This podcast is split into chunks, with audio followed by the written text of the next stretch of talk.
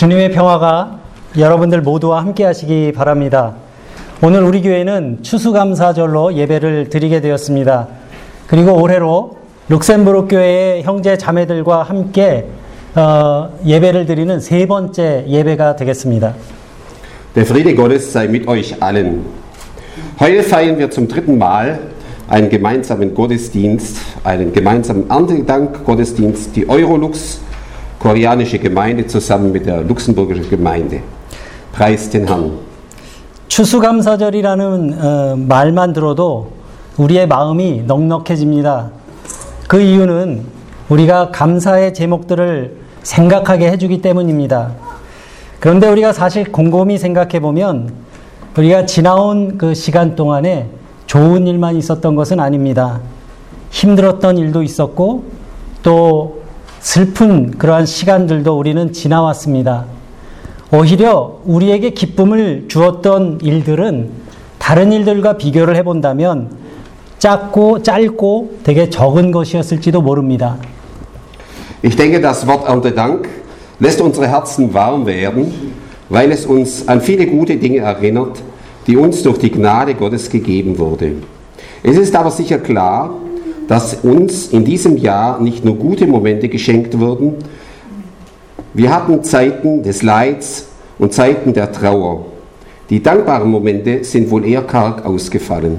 Trotzdem preisen wir Gott in Dankbarkeit, weil wir glauben, dass Gott mit uns ist und in uns bleibt, so wie auch wir in, wir in Gott bleiben. 그럼에도 불구하고 우리들이 감사의 마음으로 하나님께 예배를 드리는 것은 우리가 하나님 앞에서 사는 것과 같이 하나님께서 우리와 더불어 그리고 우리 안에 살고 계심을 믿기 때문입니다. Ich spreche weiter. Moment. Er hat ein bisschen zu früh also übersetzt. 사실 정직하게 우리의 삶을 어, 돌아보면 우리는 감사보다는 불평과 원망을 더 많이 하며, 하면서 살고 있습니다. 왜 그럴까요? 우리는 그 이유를 감사한 일보다는 우리에게 어려운 일들이 더 많았기 때문이라고 이렇게 말하고 싶습니다. 그런데 정말 그럴까요? 가만히 생각해 보면 우리가 불평과 원망 속에서 살아가는 이유는 우리들이 지금 누리며 살고 있는 것들을 당연하게 여기기 때문입니다. 그래서 저는 여러분들께 이런 말씀을 드리고 싶습니다. 그 무엇도 당연한 것은 없다. Wenn wir nun ehrlich auf unser Leben zurückschauen, werden wir feststellen, dass wir mehr zu klagen hatten, als Gott zu danken. Wieso ist das so? Vielleicht lautet die, deine Antwort darauf, weil du mehr Leid in deinem Leben erlebt hast als Situationen, für die du dankbar sein könntest. Stimmt das denn? Vielleicht nicht. Wir beschweren uns, weil wir denken, wir hätten ein Recht auf die Dinge, die wir schon besitzen und genießen dürfen. Wir halten diese Dinge für selbstverständlich. Aber ich möchte euch hiermit sagen, nun sollte es, für selbst, nun sollte es nicht für selbstverständlich angesehen werden. 물론 우리가 매일 반복하는 일상생활에서도 당연한 일이 없습니다. 여기 계신 그 여러분들 대부분은 어, 건강하실 텐데요. 건강한 분들은 이 몸이 아프지 않다는 것이 어, 당연한 것으로 생각할지 모르지만 저같이 병을 가지고 사는 사람에게는 건강한 것이 당연한 일이 아닙니다.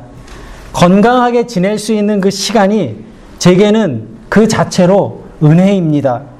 마찬가지로 지금 내 곁에 있는 사람, 나와 함께 일하는 동료들, 그리고 우리가 이루고 있는 이 공동체, 이러한 것들이 우리에게 주어진 당연한 것들이 아니라는 말씀입니다. 인간은 사랑을 받기도 하지만 내가 사랑해 줄 사람이 있다는 것에서 행복감을 느끼기도 합니다. 그리고 때때로 할 일이 많아서 우리가 힘들고 지치기도 하지만 내가 나와 가족을 위해서 일을 할 수 있다는 그 사실도 당연하게 생각할 일만은 아닙니다. Unser alltägliches Leben sollte nicht für selbstverständlich hingenommen werden. Ich sehe, dass die meisten von euch gesund sind. Gesunde Menschen neigen dazu, ihre Gesundheit für selbstverständlich zu halten. Aber für Menschen wie mich, die unter einer Krankheit leiden, ist Gesundheit keine Selbstverständlichkeit. Ich bin Gott dankbar für jeden Tag, an dem er mir eine gute Gesundheit schenkt, wie das jetzt der Fall ist. Genauso sollten wir auch die Menschen, die wir lieben, unsere Kollegen, die Gemeinde, die wir aufgebaut haben, nicht für selbstverständlich halten. Man freut sich dennoch oder man freut sich doch, wenn es einen gibt, den man lieben kann und genauso, wenn man geliebt wird. Daher sollte es nicht selbstverständlich sein, dass du arbeiten darfst für dich und deine Liebsten, auch wenn die Arbeit einen manchmal ermüdet. 이렇게 곰곰이 생각해 보면 많은 일들이 우리에게 당연한 일이 아닌 것임에도 불구하고 우리들은 많은 일을 당연하게 생각하기 때문에 감사하며 살지 못할 때가 있습니다. 결국 우리는 누군가로부터 사랑의 빛을 지면서 살고 있는 것이고 또 지금 내가 누리는 것이 하나님의 선물이요 은혜라는 것을 깨달아야 합니다. So kann es schnell vorkommen, dass wir vergessen, für wie viele Dinge wir dankbar sein sollten, weil wir sie für etwas halten, das wir uns verdient haben. Aus dieser Sicht heraus schulden wir es vielen Menschen, sie zu lieben. Wir sollten alle wissen, dass wir vieles nur durch Gottes Gnadengeschenk genießen dürfen. Eine der vielen Dinge, die wir als Christen dankbar sein sollten, ist die Tatsache, dass Gott uns eingeladen hat, in seinem Königreich zu arbeiten.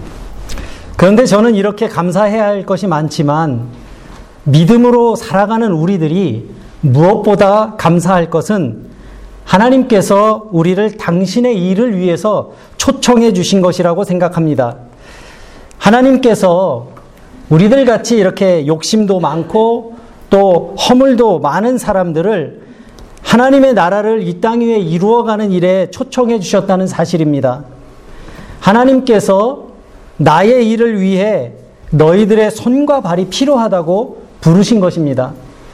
만약 우리가 이 사실을 제대로 깨닫게 된다면 우리의 인생이 얼마나 소중한 것인지 알게 될 것입니다. Obwohl wir noch habgierig und sündig sind, hat Gott uns auserkoren, mit ihm zusammen sein Königreich auf dieser Erde zu bauen. Er sagt sogar, dass er unsere Hände gebraucht. Wenn wir uns dieser großartigen Nachricht mal wirklich bewusst werden, erkennen wir, wie wertvoll unser Leben doch eigentlich ist. 오늘 성경 본문은 사도 바울의 기도입니다. 사도 바울은 성도들이 그의 부르심에 합당한 사람이 되게 해달라고 기도하고 있습니다.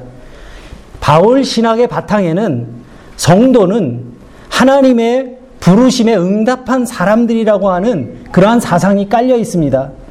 그러니까 우리가 생명을 얻어 태어난 것도 주님의 부르심 때문이다. 나라는 존재는 우연히 이 세상에 온 것이 아니라 하나님의 부름을 받은 존재라는 고백입니다. Der Bibeltext, Bibeltext für heute ist das Gebet des Apostel Paulus. Er betet, dass die Christen gewürdigt werden des Reiches Gottes. Der Glaube von Paulus basiert darauf, dass Gottes Kinder diejenigen sind, die Gottes Ruf erwidert haben. Wir leben in dieser Zeit nicht per Zufall, sondern weil Gott uns gerufen hat. Und er hat uns aus einem guten Grund gerufen. 그리고 하나님이 우리를 부르신 것은 무언가 맡길 일이 있기 때문이라는 것입니다. 인간의 그 목숨을 어, 영어로는 life라고 하고 영어로는 life라고 하고 독일어에서는 다슬레벤이라고 합니다. 그런데 동양에서는 이 단어에 아주 심오한 뜻이 담겨 있습니다. 이 단어는 생명이라고 말합니다. 동양에서 사용하는 이 단어는 두 단어가 합쳐져서 생긴 말입니다. 생은 풀이 자라는 것처럼 내가 노력하지 않아도 자라는 그러한 생명의 본성을 의미합니다. 자연적으로 주어진 것을 말합니다. Das Wort Leben im Deutschen und live im Englischen kann in Ländern des fernen Ostens wie China, Japan und Korea mit einem sehr tiefgründigen Wort übersetzt werden. Es wird mit Xiang Nyeng, ist das richtig? Ja. Sengmyeong. Sengmyeong, okay, ausgesprochen. No, Nochmal Sengmyeong. Sengmyeong. sehr gut. Sengmyeong, ausgesprochen. Das ist ein zusammengesetztes Wort aus Yeng, Seng und Nyong. Ja. Okay, jetzt habe ich es. Der erste Teil, Sien, beschreibt die Eigenschaft des Lebens, dass lebendige Dinge natürlich wachsen, so wie Gras. 그런데 명은 조금 다른 의미를 가지고 있습니다. 명이라는 글자는 신하가 왕 앞에서 명령을 기다리고 있는 모습을 형상화한 상형 문자입니다. 그러니까 동양에서는 생명이라는 단어 하나에도 이렇게 깊은 철학을 담고 있는 겁니다. 왕 앞에서 명령을 기다리고 있는 신하가 어떻게 하겠습니까? 먼저 왕이 하는 말에 귀를 기울이고 왕이 말을 하면 그 말을 듣고 명령을 수행하기 위해서 결단합니다. 그래서 동양에서 이해한 생명은 자연적인 삶을 말하는 생과 의지적인 삶을 말하는 이 명이 결합할 때 비로소 사람답게 사는 것이라고 생각했던 겁니다. 아주 심오한 뜻이 담겨 있는 거죠. 동양인들은 오래전부터 생명에 대해서 이렇게 깊고 심오한 생각을 해왔습니다. Im Gegensatz dazu beschreibt der zweite Teil, Mieng, ein anderer Aspekt des Lebens. Das Wort Mieng stammt von einem alten chinesischen Piktogramm, das einen Untertan darstellt, der auf den Befehl seines Königs wartet. Das wurde, was würde so ein Untertan tun, während er wartet? Zuallererst einmal würde er auf seinen König hören. Dann würde er sich daran machen, dessen Befehle auszuführen. Das versteht man in der östlichen Kultur unter dem Wort Leben. Eine Kombination von zwei Aspekten des Lebens. Das natürliche Wachsen, Yang, und eine willige Entschlossenheit, Yang. 명. 음. Wie tiefsinnig, ja. 자, 그렇게 그런데 이렇게 심오한 생명의 의미를 깨닫고 있었던 사람이 성경에도 나옵니다. 바로 예수 그리스도입니다. 예수님은 서른 살이라는 나이에 하나님의 뜻을 깨달았고 그 뜻을 따라 사셨습니다. 요한복음 6장에서 이렇게 말씀하십니다. 내가 내 뜻을 행하려고 하늘에서 내려온 것이 아니라 나를 보내신 이의 뜻을 행하려고 왔다. 예수님의 말씀은 부르심의 그 뜻과 하나님의 명을 알고 있었다는 뜻입니다. 내 인생의 주인이 누구인지, 내가 무엇을 위해서 살아야 하는지를 알고 계셨습니다. 바로 그러한 뜻입니다. Allerdings gibt es in der Bibel einen Mann, der diese Bedeutung des Lebens schon kannte. Dieser Mann ist Jesus Christus. Er kannte den Willen Gottes schon in jungen Jahren und lebte nach diesem Willen. Er sagte in Johannes Kapitel 6, denn ich bin vom Himmel gekommen, nicht damit ich meinen Willen tue, sondern den Willen dessen, der mich gesandt hat.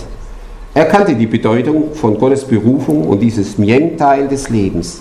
Das heißt, er wusste, wie der Herr unser Leben, unseres Lebens und worauf es unser Leben ausgerichtet sein soll. 그러면 여러분, 예수님이 파악했던 이 하나님의 뜻, 그리고 목숨을 다해 수행해야 할 하나님의 뜻은 무엇이었을까요? 그것은 아주 간결합니다. 세상에서 당신과 인연을 맺은 사람들을 한 영혼도 잃어버리지 않고 하나님께로 인도하는 것이었습니다. Was beinhaltet die Berufung Jesu Christi durch Gott? Das ist ganz einfach. Nicht eine einzige Seele zu verlieren. Bring jede Seele zu Gott. Wenn, 만약 우리가 내 가족 그리고 내 이웃들의 이웃들을 이러한 예수님의 마음으로 대한다면 세상의 갈등은 훨씬 줄어들 것입니다. 결국 예수님은 평화로운 세상을 만들어내는 것은 내 마음을 먼저 고치는 일에서부터 시작된다는 것을 우리에게 일깨워주고 있는 것입니다.